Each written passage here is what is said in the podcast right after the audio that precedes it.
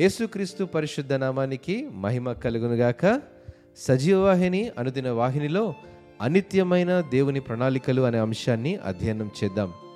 ముప్పై మూడవ కీర్తన పదకొండవ చరణంలో యహోవా ఆలోచన సదాకాలము నిలుచును. ఆయన సంకల్పములు తరతరములకు ఉండును అని వ్రాయబడింది. మన ఎడల దేవుని యొక్క ఆలోచనలు ఎన్నడూ మారవు.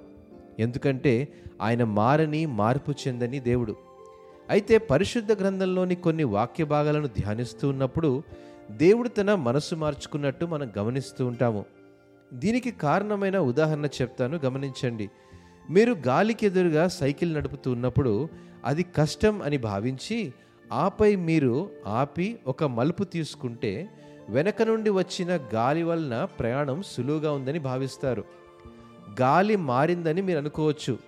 గాలి మీకు వ్యతిరేకంగా పనిచేయడం నుండి మీకు సహాయం చేయలాగున అది మారింది. నిజానికి గాలి మారలేదు. మీరు మీ దిశను మార్చుకున్నారు. అదేవిధంగా దేవుడు తన మనసు మార్చుకున్నాడని భావించడం ద్వారా మనం బైబిల్లో చదివిన దాన్ని తప్పుగా భావించవచ్చు. వాస్తవానికి ప్రజలు తమ నిర్ణయాలు లేదా దిశలను మార్చుకున్నారు. దేవుడు తన ప్రణాళికలను మార్చినట్లు కనిపించే ఇతర సందర్భాల్లో పాత నుండి కొత్త నిబంధన వరకు దేవుని ప్రణాళికలను వారి మేలు కొరకే జరిగినవని భావించవచ్చు. అయితే దేవుడు తన మనసు మార్చుకుంటే ఎవరు పట్టించుకుంటారు? ఆయనే సృష్టికర్త. ఆయన సర్వశక్తిమంతుడు. ఆయన ఏమి చేయాలనుకున్నా చేయగలడు కదా? దేవుడు జీవితానికి మరియు శాశ్వతానికి నియమాలను నిర్దేశిస్తాడు. దేవుడు ఒక సైన్స్ లాగా మారితే ప్రతి కొత్త ఆవిష్కరణతో లేదా ఓ సంస్కృతిలా మారితే ప్రతి కొత్త తరంతో అతను రెండు వేల సంవత్సరాల క్రితం చెప్పినది ఈరోజు నిజం కాకపోవచ్చు. అయినప్పటికీ దేవుడు మార్పు లేనివాడు కాబట్టి రెండు లేదా మూడు వేల సంవత్సరాల క్రితం ఆయన బైబిల్లో చెప్పినది ఇప్పటికీ నిజం.